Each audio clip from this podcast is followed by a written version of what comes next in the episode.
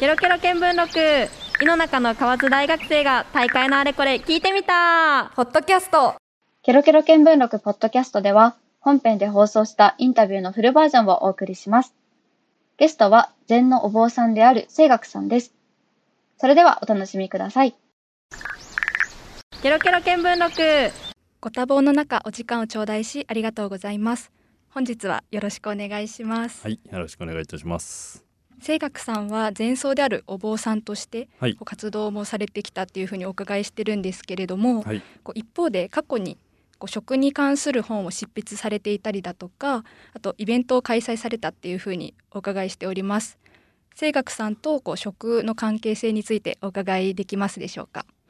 なるほど。えっ、とどなたから聞いたんでしょうかね？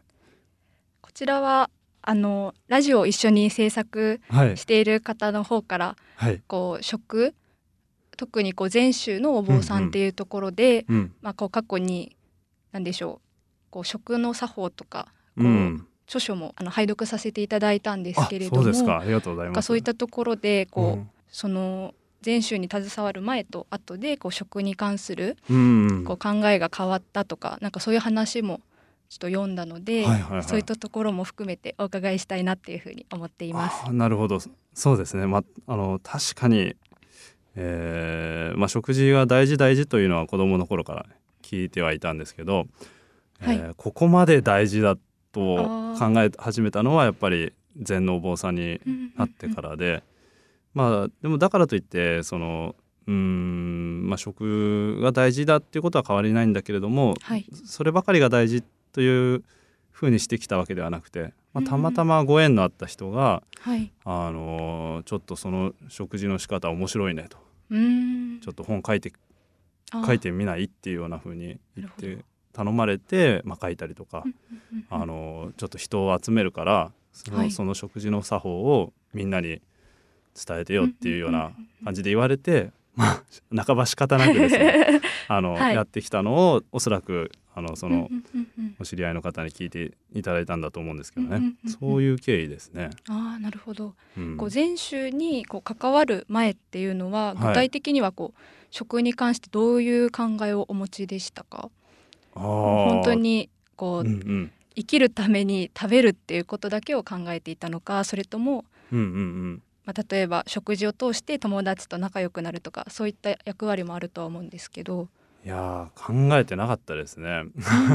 とにかくくラーメンが好きでしたね。はい。私も大好きです。即席麺とかね特に好きで、うんうんうん。あのー札幌一番とかね塩ラーメンとか、うんああいうなんか袋麺があるじゃないですか、あれをいかにこう美味しく食べるかとかね。そういうようなことはやってたんですけど、はい。うん、でもまあ本当に考えたことなくて、まあ学生の頃なんかはねもう暴飲暴食で。はい。ただまあその学生終わってすぐにあの修行に山に入ったんで、うんうん。えーまあ、山っていうか山の中にお寺が入るあるんですけどね。そこで、あの修行したので、えーそういうまあふ一般的な割と普通の学生生活からもう一転し禅のて食事のな作法の中に入っていったっていう感じですね。その禅宗に触れて、うん。こう一番自分の中で食に対するこう価値観だったり考えが変わったことって具体的にどういうものになりますか？うーん一番変わっもういろいろありすぎてね、まあ、美味しいってことですね。あーその 美味何しいな。でしょう。食の作法を通じて食事が美味しく感じたって。うん。それはもう本当にね一番こう印象に残ってるんですけど、はい。うん、私のまあお坊さんになる時出家した時に師匠がねいるんですけど、その師匠がにまああの修行道場入ったらもうしばらくシャバの美味しいものは食べられないんですねってこう、ボソッと言ったらはい。「何言ってんだせいちゃん」と。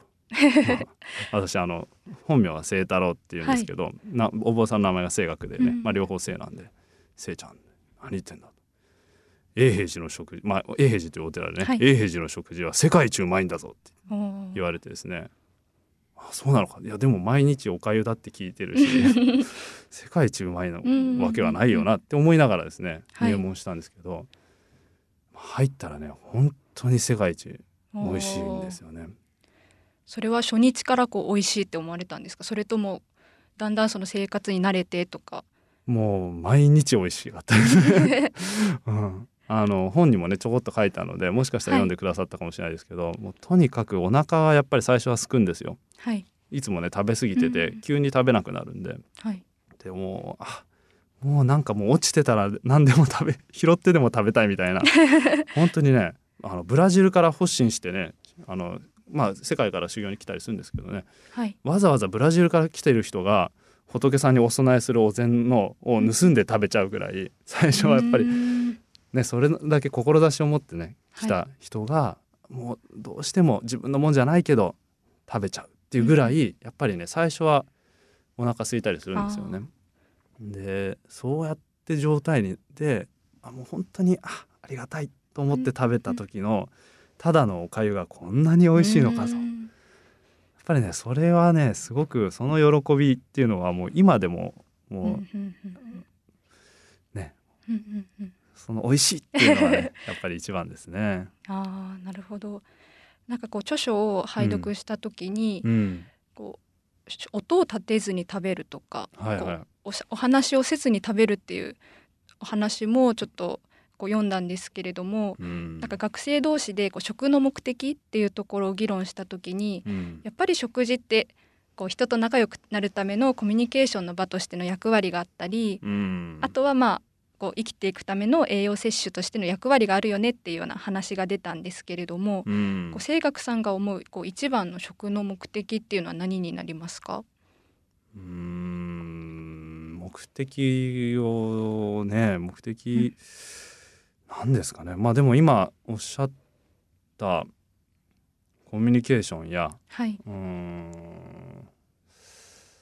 栄養摂取、うんまあ、確かにそういうものは目的としてはあるなというのは今ね、うん。うん伺ってて思いましたけどね。普段は別に目的を持って食べませんよね、どうですか？そうですね。食べながらああ私栄養摂取してるわとは確かに 思わないんですけれども、うん。うんうんうん。まあ、食べようとする時とかね、あはい。今日ちょっと疲れたから栄養あるものとかっていうのもあるかもしれないですけど、食べてる瞬間はねおそらくそういうものは思わないですしうんうん。あとは小さい子どもたちとかねその世間に触れてない人はおそらくそういう目的を持って食べるというよりもまあ本当にただただ純粋に食べるという行為をしていくっていうのがまあ本来のあり方でうん。そういうのはいいなとはうん思いますけどね。なるほど、ありがとうございます。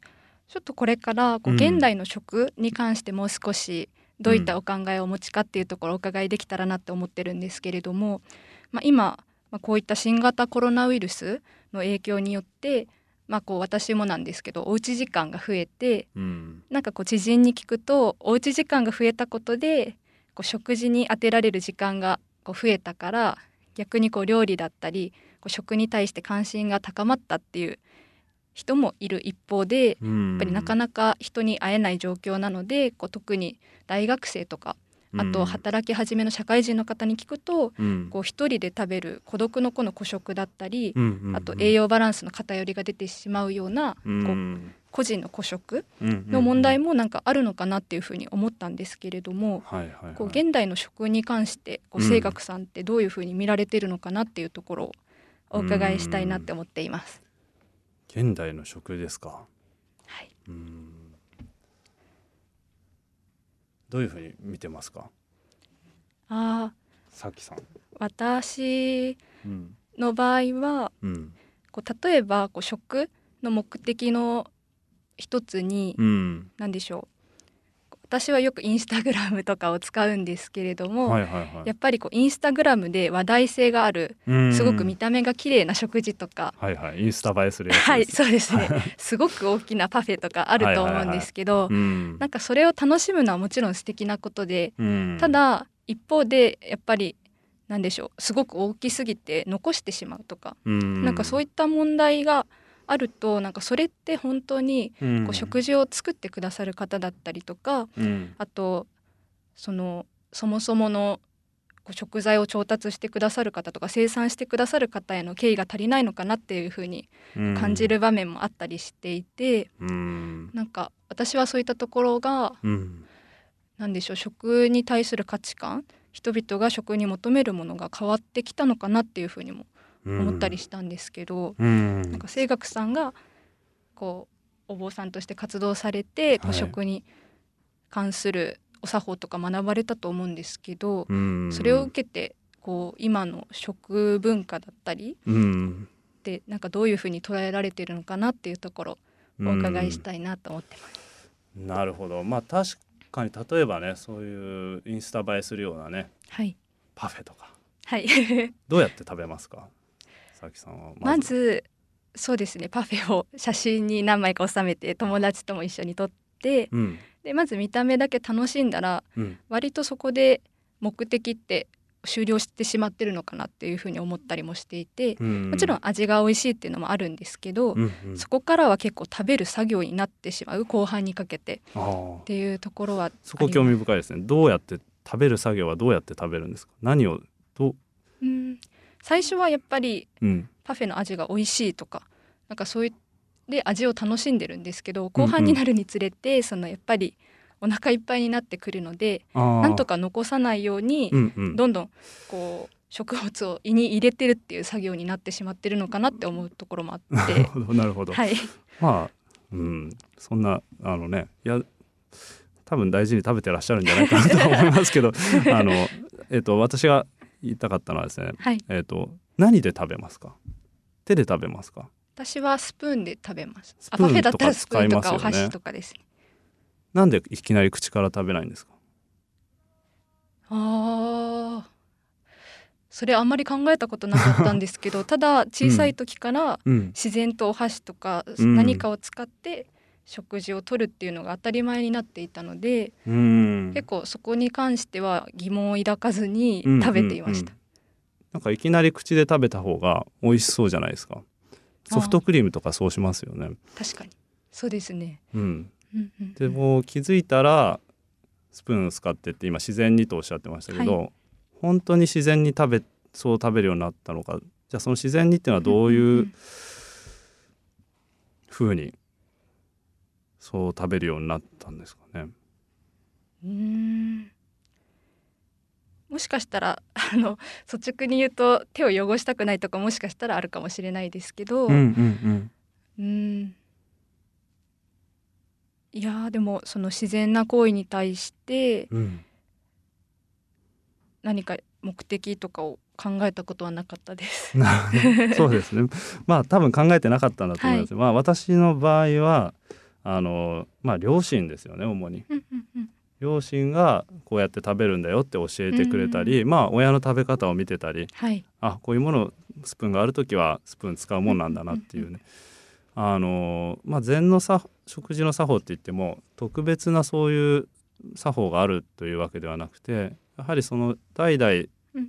人としてどうた一つの生き物としてねどうはい。食べるのかっていうことを追求していった結果、まあこれが一番周りにも迷惑をかけず自分も相手もうん。楽しく美味しく、うん。気持ちよく食べられるにはどうしたらいいんだろうっていうのを代々こう伝えてきたのが食事の作法なんですよ。はい、でそういった意味で、えー今ねこの人の真似をするっていう、うん食事の作法誰に真似をしていいのかっていうのがはっきりわからないっていうのがあのもうちょっとそこははっきりね、えーまあ、私たち大人がですね子どもたちに実践していってあげられたらもっとこうみんなね、えー素敵な食事美味しい食事っていうことを楽しめるようになるんじゃないかなっていうのはうん。常々感じますね。なのでお 大人の責任はすごく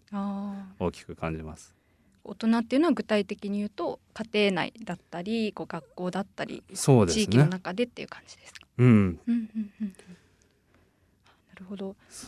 なんか私今こう食に関していろいろ考えてたんですけど、うん、なんかもう一個思った、はい、なんだろう現代の食の変化としてうん、やっぱりスマートフォンが出てきたので、うん例えばスマホこう片手に見ながらファミレスで食事をしている風景を見たりとか、はいはいはい。私もやってしまうんですけど、うん。私はこう誰かと食事を食べるのが好きなので一人になるとつい YouTube を開いて、うん。こう YouTube で誰かが食事をしている場面を見ながら自分も食事をするみたいうんうんうなん。経験があったりするんですけど、うん。なんかそういった現象に対してはなんかどういう考えを持たれていますか？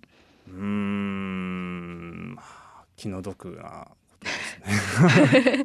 う うん。んそうですね。やっぱりそれもまあうん先輩や親の姿を見てというかうん。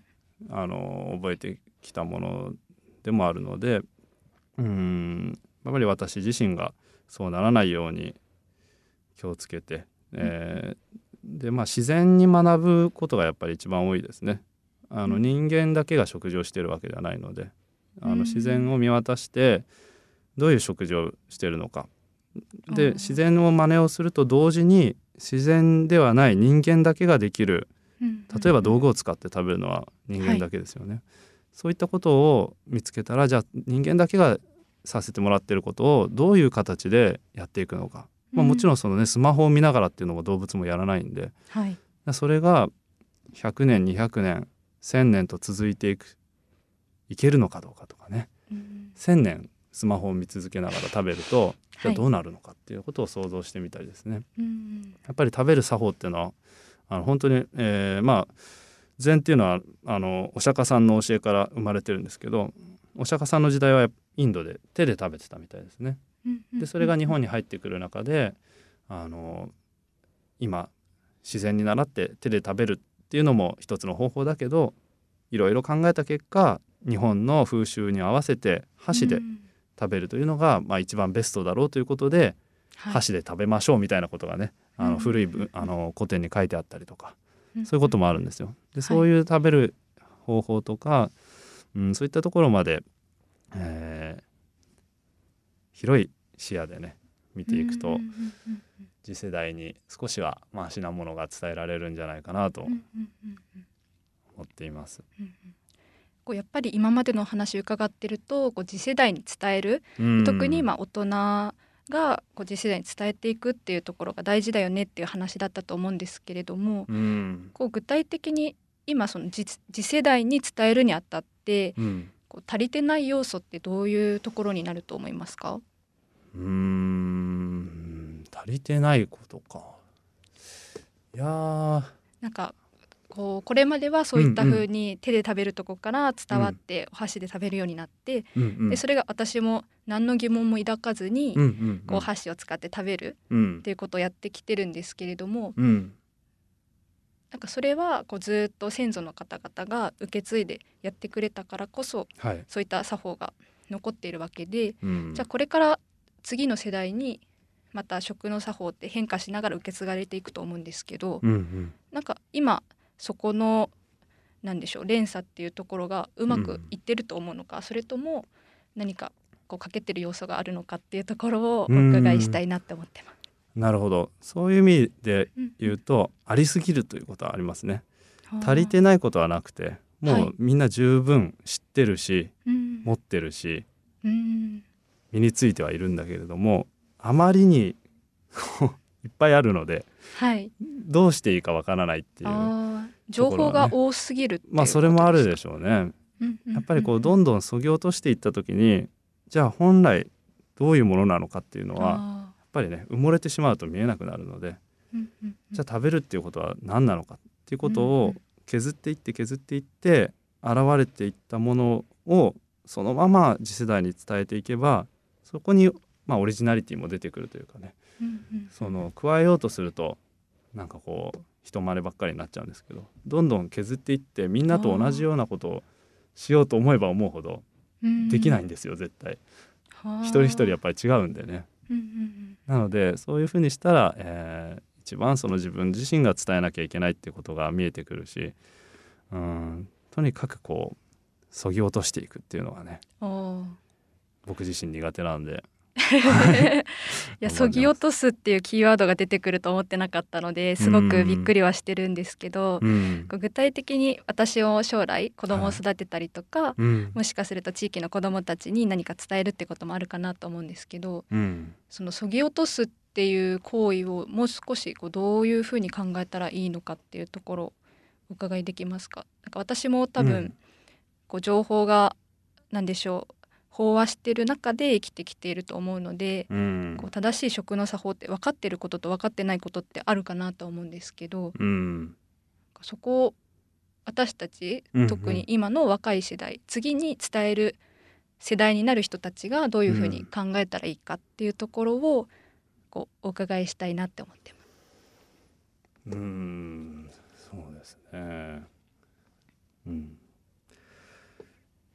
まあ一言で言うとすると倒産臨空弱ね。倒産リンク弱は、はい。い、倒産臨空弱という言葉はあのまあ毎回禅寺で食事をするときにその都度唱える、うん。えー下門というね、まあ、お経みたいなものがあるんですけどそれの一節なんですけどはい「等しい」の「等に三輪というのは三輪車の三輪ですね。はい。三つの輪がはい。空弱というのは、えー空の空に、えー弱っていう字ですね。弱は、えー苦行弱滅の弱、えーわかりますかね？弱いっていう浮かん字ですかむりにえー弱滅の弱ですね、えーまあ、うんまあ静かであるとはい、いうような意味なんですけれどもうん静寂の弱か。うんうんはいはい。うん。まあこれだけ言うとね私自身も 何だ何のことだか全然最初よくわからない今でも分かってるかは怪しいんですけど難しいんですけどまあ要はうーん3つの輪が等しく空弱の状態を願って食べましょうっていうことをね毎回こう食べるたんびにこう言うんですよね。でまあ、はい。意味も分からず唱えてたんですけど最近こう少し感じるのは、まあ、この3つの輪っていうのははっきりしていて、はい。えー食べるものこの食べる命っていうのを、うん、提供する人うん。そしてそれを受け取る人うん。そしてその命そのものですね。はい。なのでここでパフェを食べたとすると、うん、パフェを作って出す人。うん。で食べる人。でパフェそのもの。うん。この3つがみんなその静かな状態。うん。欲をかきたててられていない状態で食事が進むといいっていうようなね考えなんじゃないかなと今は想像してるんですけど、あーなんか今の話聞くと、うん。私の場合はあパフェがあるうん。食べたいなっていうのってこれ欲求なのかなって思ったりしたんですけどそれはちょっと解釈が違いますか、いや欲求だと思いますね。うんその欲を、うん。欲がない状態で食べる。うん、ただ欲がないっていうのはなかなか難しいし、うどうしてもあるので、はい。うん、その欲をが空弱、うん、波風が立ってない状態っていうんですかね。うん波もこうねバシャバシャ立ってるのとうん。静かに流れていく波とやっぱりあると思うんですけど、あのあもう誰他の人を押しのけてでもパフェが食べたいとか。そのね周りにね全然食べられなくて見てる人がいる中でも私はこのパフェを食べるんだっていうようなね、食べ方なのかあいただいたらありがたく今ここでもらったものをありがとうございますと言って静かな心で食べられるかっていうねあとこですね。でさらにその出す人も本当は私が欲しいんだけどまあお金払ってくれるしこの人に出すかじゃなくてうん。今ここに来てくれた人に心から今自分が持っているものを食べてほしいと。うんうんうんでパフェパフェそのものだってパフェ何が入ってるかな、まあアイスクリームとかフルーツとかアイスだったら牛乳とかかな、はまあその牛がね私の父を、うん。この人だったら飲んでもらいたいとか。うん今出しても少しも惜しみなく出せる。うん。まあうん。うん。ねうん。父だったらまだいいけど肉とかだったら結構大変ですよね。うん。自分の肉を喜んでまあこの人が食べて生きてもらえるんだったら私は肉でも刺します出しますよと。そういう気持ちになったことありますか、私そうですね。私の肉を食べてほしいとは思ったことはないですけど。うんでも今の話を聞いて、うんやっぱりまずはそのなんでしょう食事を構成する食物そのものうんうん。をこう大切に扱うっていうことと、うん。その大切に扱って育てるっていうのはもちろんそうですしそれを育てていただいたまあ食材をこう無駄なくというかうんうんうん。余すことなく丁寧に調理してで食べる人もその命をいただいてるってことにきちんと感謝してうん。丁寧にいただくっていうことがこう倒産林空弱はい。っていう考え方に通ずるのかなっていうふうには思いました。うん。そうですね。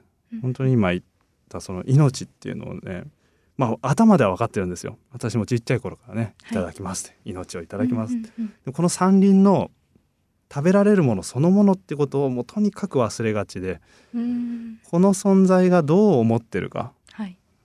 喜んで食べられてるのかどうかっていうことをうーん忘れないというかですね、うん。そちらを毎回毎回思い出して食べると本当に美味しくいただけますよね。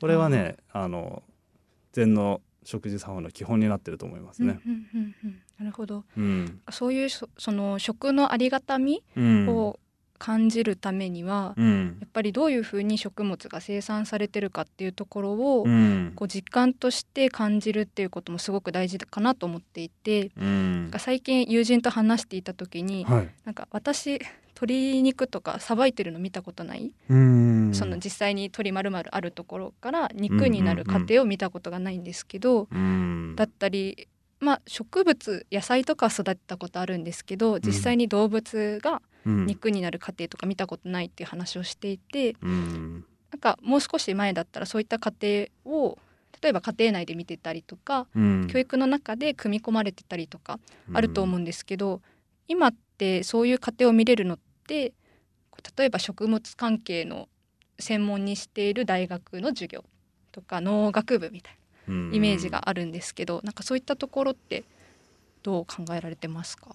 その見るところがなくなっているってことですか、なんかその食物をうん。生産する過程と食事をいただくっていうところのうんうん。境目が結構なんでしょう現代に近づくにつれて分かれ始めてるのかなって思ったりもしていて、うん。こう知ってる人は知ってるし知らない人は知らない。うん。みたいな感じでなってるのかなってちょっと思ったりもしたんですけど、うん。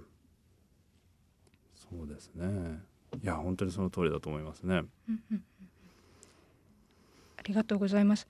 そしたらあの最後の質問にさせていただきたいなっていうふうに思うんですけれどもはいなんかこれからの今までこう現代の食事に対してどういうふうなお考えがあるかっていうところをお伺いしたんですけれどもうん。これからの食のあり方っていうところうん。についてもお伺いできたらなっていうふうに思っていてうん。これからの時代でこう人々が食に求めるものがどういうふうに変化していくと思われますか？うん難しい質問であれなんですけど。わからないな。うん。これからのことはわかりません。うんうんどう思いますかね。良くなっていくといいですね。うん。なんか例えばそうですね。うん。えっとこれから生きていく、うん。まあ、今リスナーさんもこう大学生だったりとかも聞いてくださってると思うんですけれども、うん。そのこれからもう何十年間と食事をしていくわけだと思うんですけれども、うん。そういった時にこう意識すべきというかそんな硬い話じゃなくてもいいんですけどはいはいはい。こう意識すべきこととか、うん。こういうところを考えるとより食事が楽しめるんじゃないかとかそういった観点についてお伺いしたいなと思っています。すごい簡単な方法があって。はい、もう本当にこれだけ知ってれば自由自在に簡単にできるっていうのがあるんですけどお今起こってるはい。食事の問題とか、まあ、はい。さっき挙げていただいたような孤食とかね。うん全ての問題の根源にはい、あるものがあるんですよ。何だと思いますか？全ての問題に通ずる問題ですよ、うん。問題というか。もう食だけじゃなくてね、まあ、今ニュースとかで聞くもう全部これこれのために起こってるよねっていうのがみんながこうね納得できるようなものあると思うんですけど、なんか今全然覚えつかなくてうん。たることを知るみたいなことしか、うん。こうもっともっとみたいなことを求めてしまうといけないのかなとか思ったりはしたんですけど多分そういうことではないですよね。あでも相当ねそのもっともっとっていうのがどういう形で現れてるかっていうことをはい、考えると,、えーとまあ、ちょっとこれ秘密なんではい、あのこっそり なるほど。はい。全部の問題の根源にあると思いませんか？そう言われてみると。そうですね。ね。はい、いや本当にそうなんですよ。だからこれを使わなければうん。すごく簡単にとっても楽に楽しく、えー本来の姿に変えれるしうんうんなんていうのかな。美味しく美味しい食事これからの食事っていうのにねまあすごく希望になるものだと思うんですよね。今挙げていただいたキーワードってはい、放送に載せることは大丈夫ですか？私もねちょっとこういうこういう形式だとねはい。録音されてるっていうのは初めてなので、はい。ちょっと今初めて言っちゃって僕もどういう事態になるんだろうってちょっとドキドキしちゃってるんですけど まあもうお任せします。はい でもねそういうなんていうのかなこの言っていいのか言わない言っていいのかどうかっていうところっていうのはすごく大事なところではい。あの、うん、それはこれからの食のあり方もその言葉にするかどうか。結局ね言葉にした途端人間しかあの関係できない営みになっちゃうんですよ。うん。で食事ってこうやっぱりね人間だけじゃない全てのものが関係してきてる営みなのでそこに人間のエゴをいかに挟まないかっていうことをやっていくと本当に美味しくね食事ができるんですよ。うん。っていうのはちょっとね最近個人的にあーうんうんうん思いますね。ありがとうございます。あ、もう一点だけ質問させていただきたいんですけど、はい、なんかこれからの時代でなんか食事の需要みたいなものうんうんはどういうふうにこう変化すると思われますか？食事の需要はい。ま た難しい。また難しいあれですね。質問ですね。どういうことですか？食事の需要というのは、例えばなんですけれども、うん、例えばその食事に対して、あうんこの目的の話に戻ってしまうかもしれないんですけれども、うんこう栄養摂取っていうことだけを考えればうんこうわざわわざわざっていう言い方もおかしいですけど、うんうん。わざわざ命をいただいてうん。食事を作って食べるっていう行為をせずに例えばサプリメント。例えばこの1個サプリメント取ったら1日の栄養素全部カバーできますみたいなことがはいはいもしこう技術の進歩でできたとしたらうーん。なんかそれそういうのもありなのかなってちょっと思ったりだとか、はいはいはまあ、あと今こうなんでしょうこう命をいただくっていうことに対しての考え方の一つとして、いうん。まあ、それだけじゃないかもしれないですけどこう野菜だけを食べる。うん。いわゆる魚とかお肉とか卵とかそういうのを食べないっていううん。思考の方もいらっしゃると思っていて、はいはいはい。そういうのも含めてこう食事ってどういうふうにこう変わっていくんだろうなっていうところうん。でこう清学さんの考え聞きたいなっていうふうに思っています。ありがとうございます。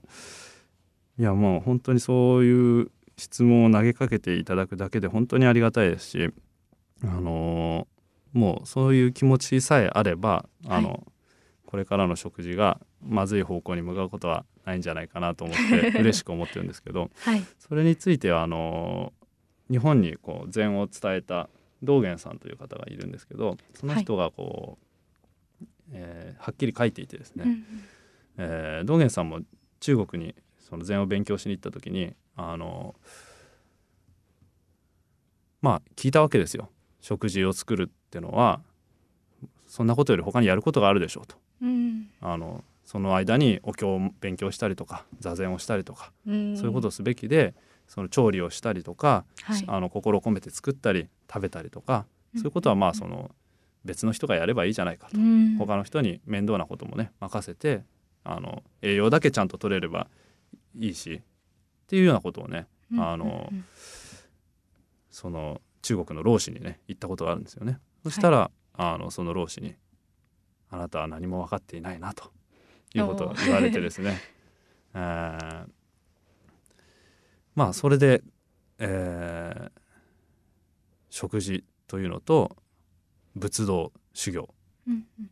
お釈迦さんの伝えたかったことっていうのが別のものではなくてね全く同じことでうん食事っていうのが生きることそのものだということを道元さんは悟って日本に帰ってきたんだと思うんですけどうーん。